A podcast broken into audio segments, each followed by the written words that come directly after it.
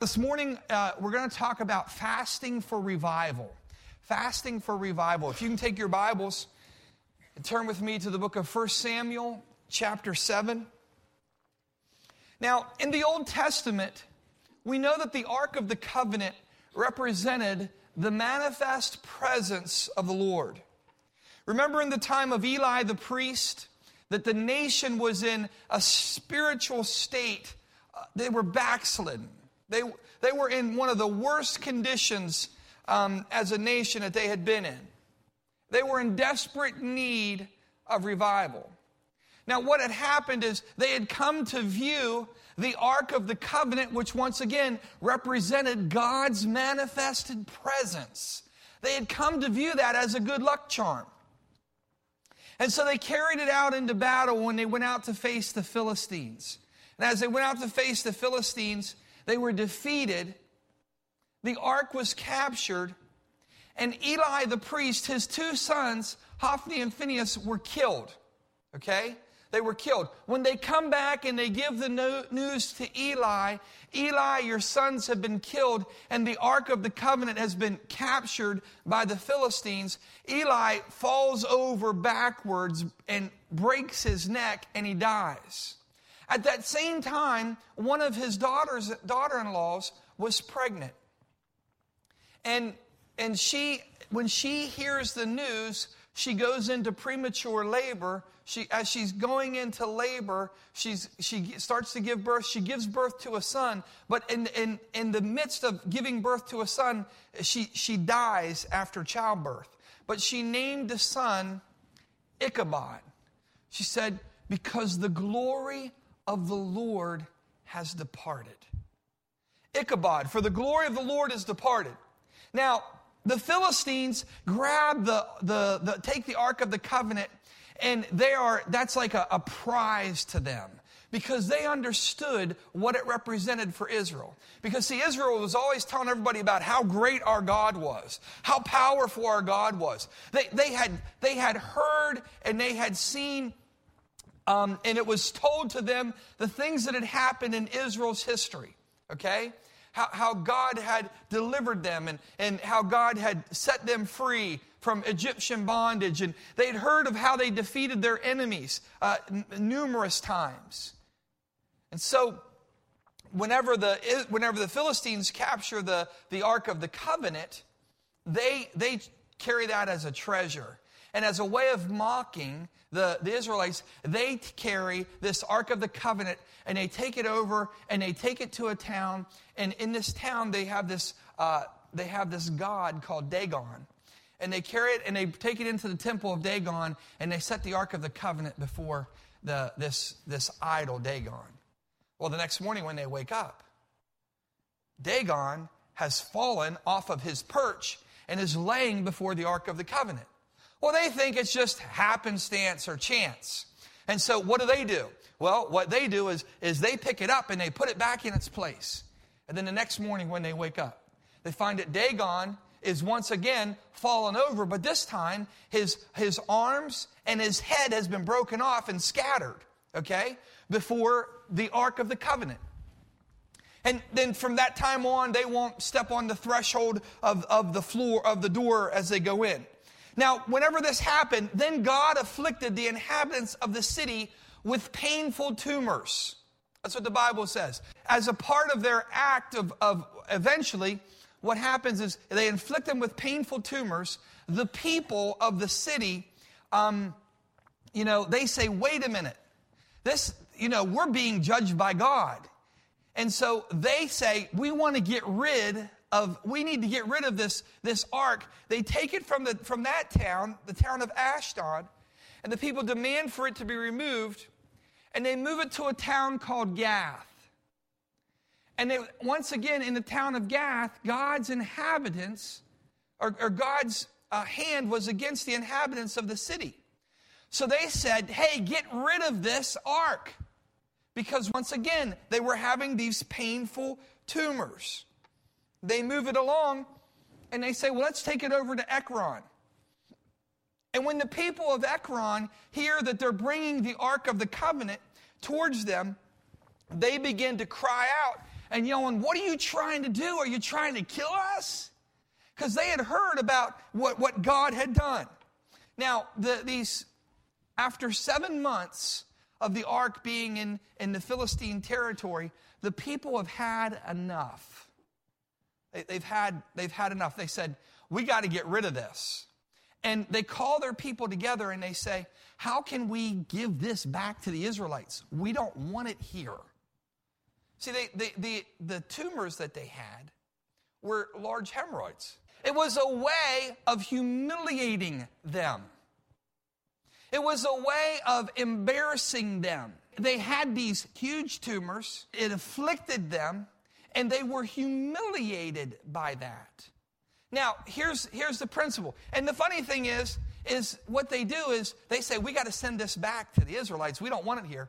And so they said, I know what we'll do. We'll make gold tumors and they put them in a box and, and mice and evidently, or rats, evidently the, their area had become infested with rats that were eating up their crops. Okay? And so, as an offering, thinking we'll give this back to God, uh, and we'll try to appease Israel's God, they made these large tumors, five of them, out of shaped like large tumors and made of gold. And they made images made of like rats. And they said, We'll send this back with the Ark of the Covenant. And then this is what we'll do we'll take two cows who have given birth but have never been under a yoke. And what we'll do is to try to figure out if, like, God is really, if this is really God or if this is chance what we'll do is we'll take their, their calves and we'll tie their calves up here. We'll yoke them to a yoke of oxen and we'll put them in this way and we'll see which way they go. Because typically the cow would go back to their calf. Okay? And the, the, in, in essence, the story goes that the, that the cows made a straight beeline for the land of Israel. Okay? Whenever the, they arrive there, they, they come into this town, um, and they arrive along the border at a town called Beth Shemesh. Some of the people there, this was Israelite territory, some of the people there, they took lightly the presence of God. They took lightly the ark. And some of them began to look into the ark because they were, they were, they were commanded not to do that. But they began to look in the ark and they were struck dead. So they sent the ark to a place called Kiriath Jearim. Now, here's the thing I want you to understand the presence of the Lord can either bring great blessing or great terror. There's some people, they don't want the presence of God in church. They don't want it. You look at them, you can't understand it. How can you not want God's presence in church? I'll tell you the reason why. Because they're living in disobedience. Because when God's presence shows up, for those who are open to Him and, and whose hearts are right, His presence brings great joy. To others, His presence brings great terror, great fear. His presence can either bring you great peace or great fear. His presence can bring great reward, or His presence to some is going to bring great loss. Now, in 1 Samuel 7, it says, It was a long time. It was 20 years in all that the ark remained at Kiriath Jearim. And all the people of Israel mourned and sought after the Lord. And Samuel said to the whole house of Israel, If you are returning to the Lord with all your hearts, then rid yourselves of the foreign gods and the Ashtoreths, and commit yourself to the Lord and serve him only and he will deliver you out of the hand of the Philistines. So the Israelites put away their Baals and Ashtoreths and served the Lord only. Then Samuel said, Assemble all Israel at Mizpah, and I will intercede with the Lord for you. And when they had assembled at Mizpah, they drew water and poured it out before the Lord. On that day, they fasted, and there they confessed. We have sinned against the Lord, and Samuel was leader of Israel at Mizpah. Now, I want you to understand this. God used Samuel and fasting as a means of bringing revival to his people. Revival can be defined as God pouring himself out upon his people. Revival can be both corporate and, and, and individual. When we think of revival being corporate, we think of God pouring out his spirit upon his church, upon a community, upon a nation. It's as if you can sense his presence in the air. And there's many people who come in and just, just are, are blessed because it's a corporate revival. Okay? But I want you to know this. God also does individual revivals. See, you can have your own personal revival. You can be in the midst of the most dry land, and God can open up the heavens and pour out His Spirit upon you. You can be in the midst of the most difficult time of your life.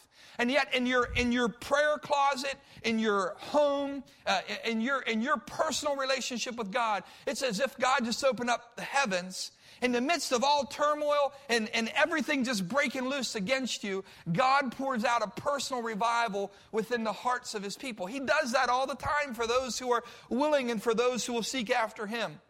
Acts 3:19 says it this way. It says, "Repent then and turn to God so that your sins may be wiped away, that times of refreshing may come from the Lord." That's really what revival is. Revival is God stirring up our hearts and bringing those things that are dead back to life. It's times of refreshing coming from the Lord. Now, a couple thoughts on revival. Revival is not an automatic experience, it's something to be desired and prayed for. It not, doesn't happen necessarily automatically. The second thing, God is the source of revival. It comes from His presence. And finally, number three, refreshing results are experienced when revival comes.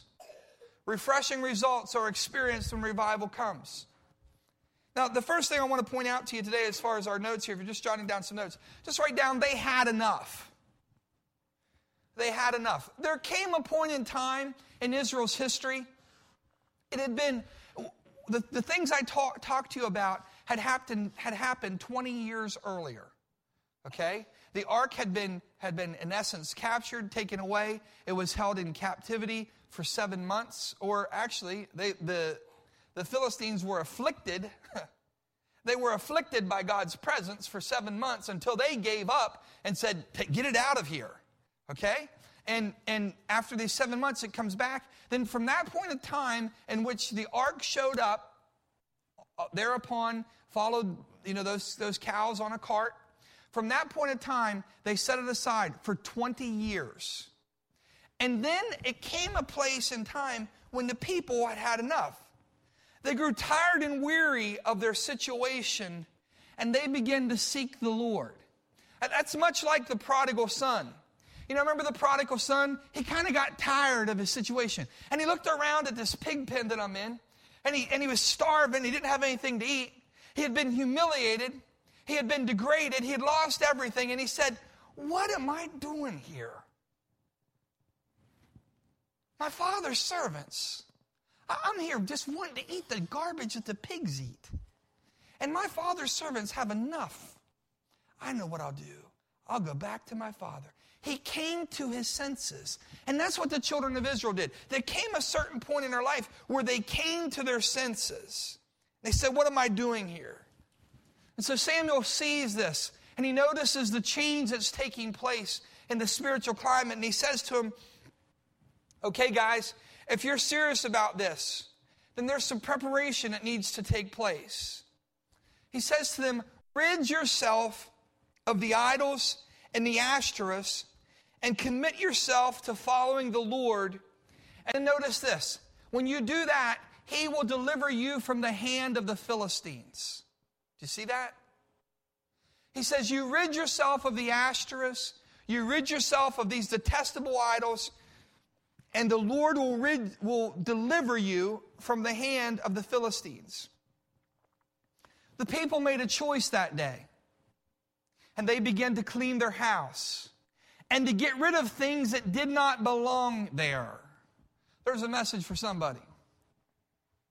They began to rid their, their house and get rid of things that didn't belong there. They didn't wait until God came in and miraculously picked up their idol and drug it out of the house. They made a decision and they said, This does not belong here anymore. When the trash man came by that day, when they set out their trash, it was filled with Ashtoreth uh, and idols and all of these ungodly things. They had cleaned their house. They said, This does not belong here. They did not wait till God delivered them, they took a step. So many Christians want to wait until God automatically like comes down. I don't know how they expect it to happen. That God's going to come down and, and reach in and, and take all of this stuff from us.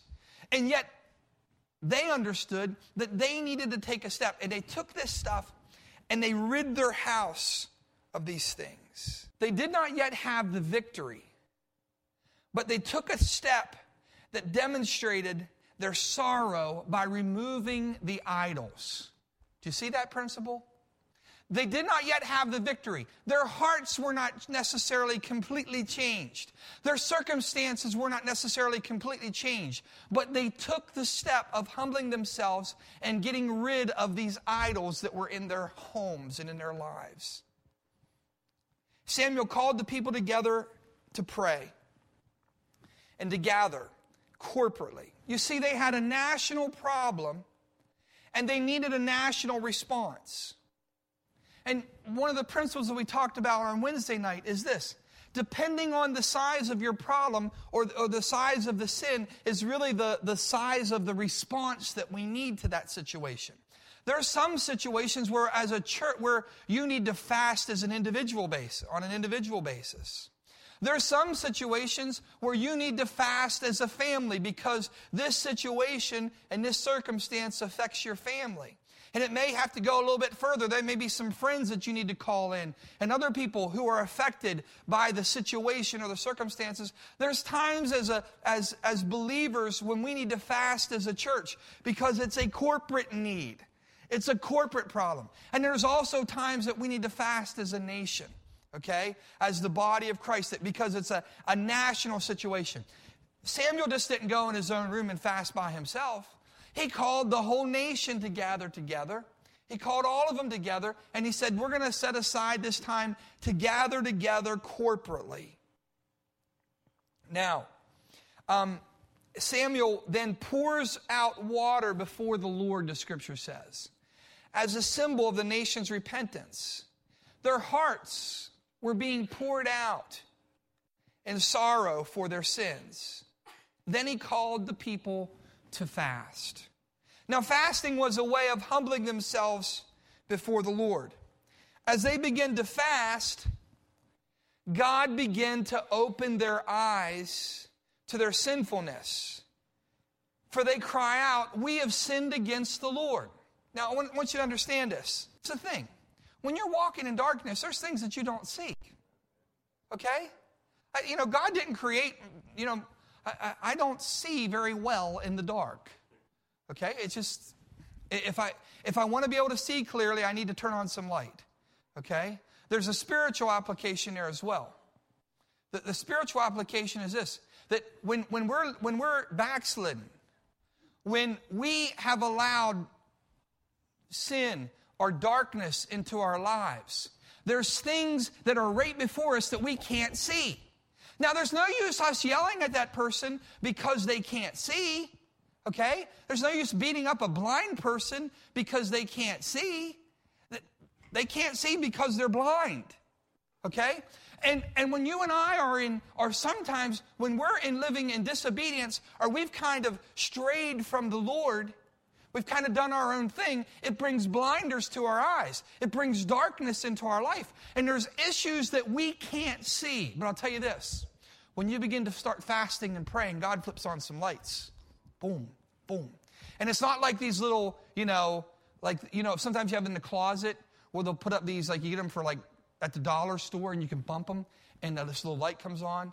I mean, God flips on some heavy duty light whenever you hear the, the transformers move, okay? When you and I start fasting and start seeking God, He flips on the light and He begins to reveal things that before we were blinded to, that we couldn't see. And that's what he did. He began to turn on the lights in these people's eyes, and they begin to see, and they begin to cry out, We've sinned against the Lord. God turned on the light. They were, they were walking in darkness before, they couldn't see it. But when God turns on the light, they're able to see, and they cry out, We have sinned against the Lord. The backslider, he's blinded, he can't see. But through prayer and fasting, God began to show the people the depth of their need. Second thing is they began to see. They could see. When, when they started fasting and praying, God opened their eyes. The story does not stop there. Because when your enemy sees that you're praying and fasting, when the enemy saw that the Israelites were gathering together, he's going to fight against you and he's going to be he's going to resist you. So don't be surprised by that. Do not be surprised that as you set your heart to seek God, don't be surprised that opposition begins to rise up. Don't be surprised that it starts getting a little bit harder for a little while. Don't be surprised that, you know, you gotta, you gotta push a little harder, okay? And that's what happened with the, with the Israelites. Verse 7 says, When the Philistines heard that Israel had assembled at Mizpah, the leader of the Philistines came up to attack them. And when the Israelites heard of it, they were afraid because of the Philistines. And they said to Samuel, Don't stop crying out to the Lord for us, that he may rescue us from the hand of the Philistines. Then Samuel took a suckling lamb and offered it up as a whole burnt offering to the Lord. He cried out to the Lord on, on Israel's behalf, and the Lord answered them. Did you hear what they said? They said, Samuel, don't stop praying for us. Don't stop interceding for us. Then the last phrase, he cried out to the Lord, and the Lord answered him.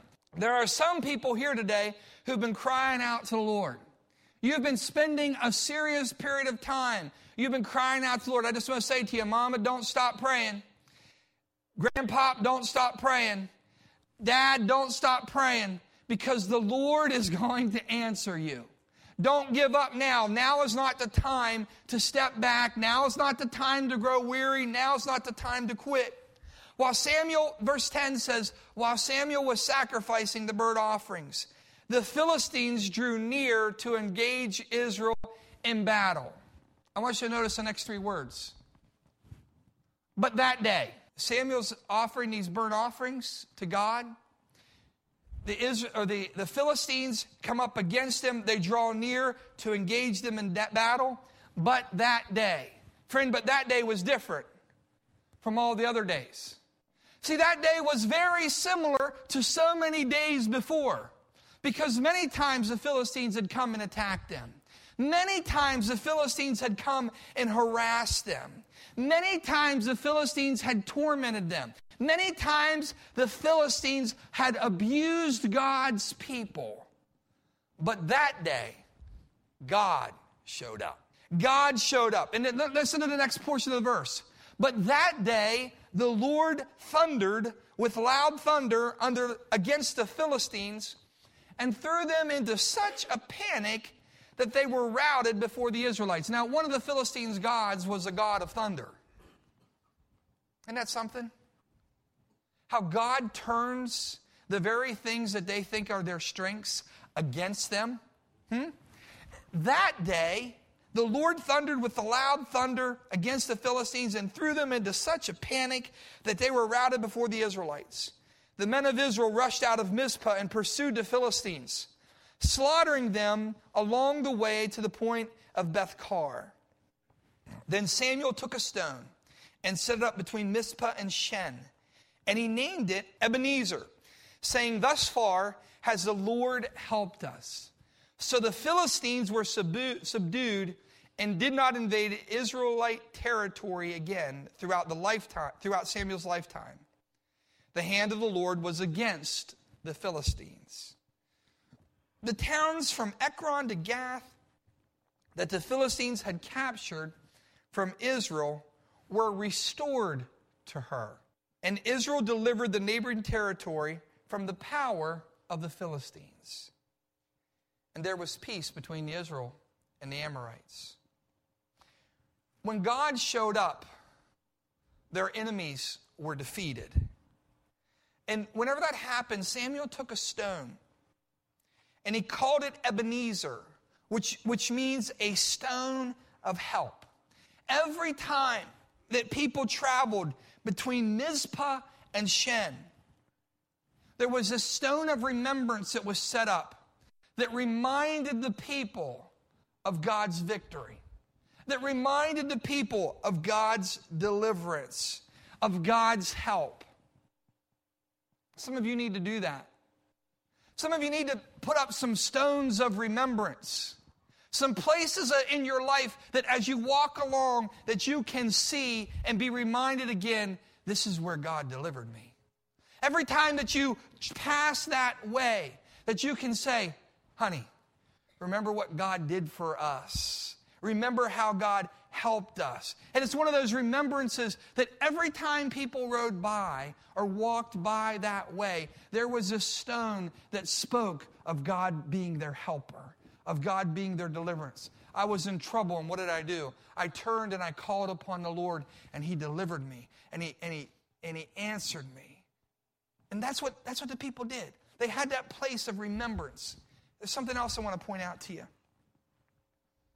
The scripture says that God thundered and then that the people defeated the Philistines.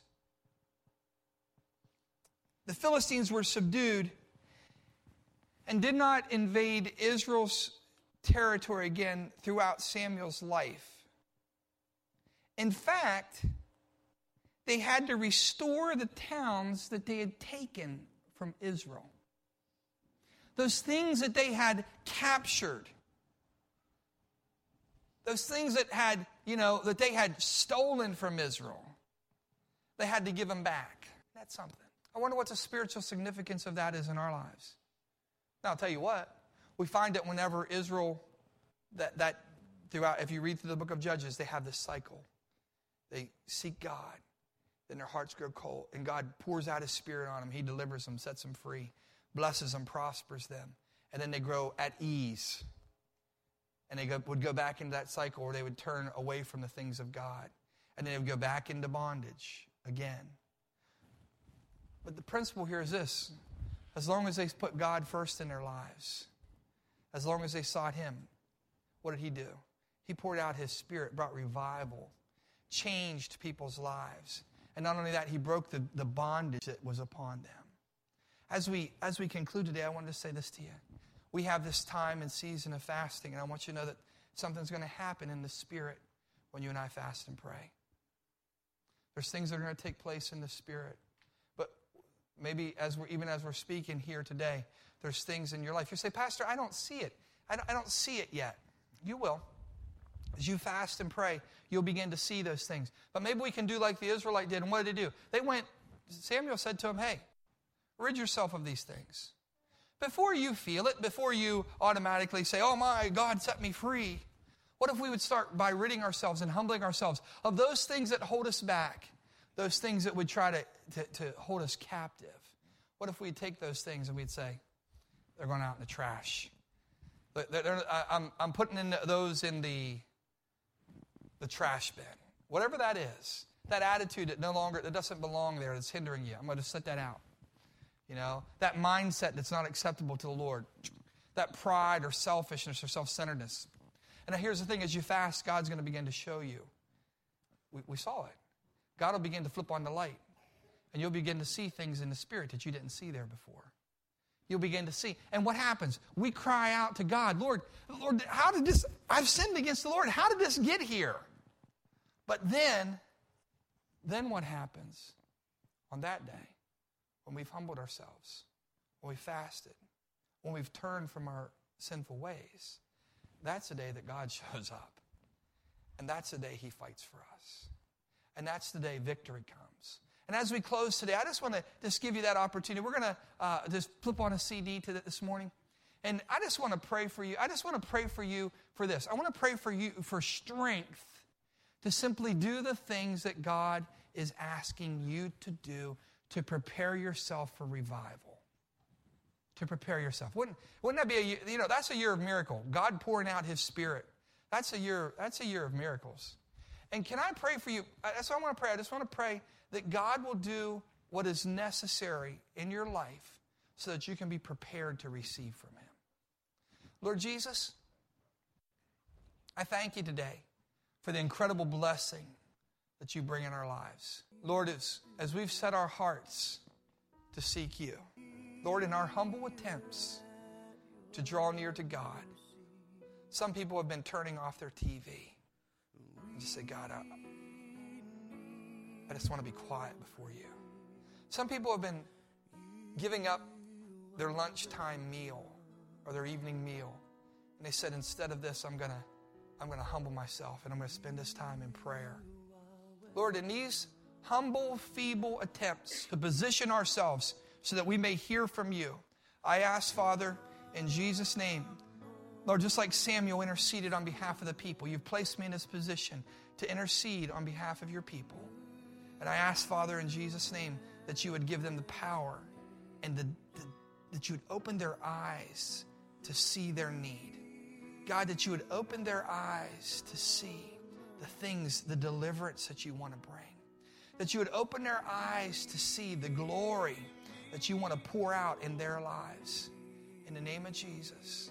Lord, I pray that you give them the power to rid themselves of the detestable idols, whatever that would be, anything that we've set up before you, oh God. I pray that they would rid themselves of that. And Father, I also ask in the name of Jesus, in the name of Jesus, that we'd have a day. We know the enemy is going to attack. We know that he's going to rise up against us. But I pray on that day that you show up at our homes. I pray on that day you show up in our marriages. And that day, God, I pray that you would show up in our kids' lives. God, I pray on that day that you would show up in our bank account. Lord, I pray on that day that you would show up in our ministry, that we would be anointed with the Spirit and with power. And I pray that those places in the past where the enemy has defeated us would be, would be places now where we overcome. In those places where the enemy has stole from us, Lord. I pray that you'd put us back in that rightful place. Your word says that we, were, we were created to be the head and not the tail. God, restore to us our children, our grandchildren, Lord. Lord, restore to us health and strength. Restore to us pure hearts. Lord, we humble ourselves before you. And I just want to say thanks, God, because I know that you have our backs. I don't have to worry about it. I do, I do what you ask me to do, and I am assured that you'll do what you've said you would do, Lord. So be glorified today in the name of Jesus.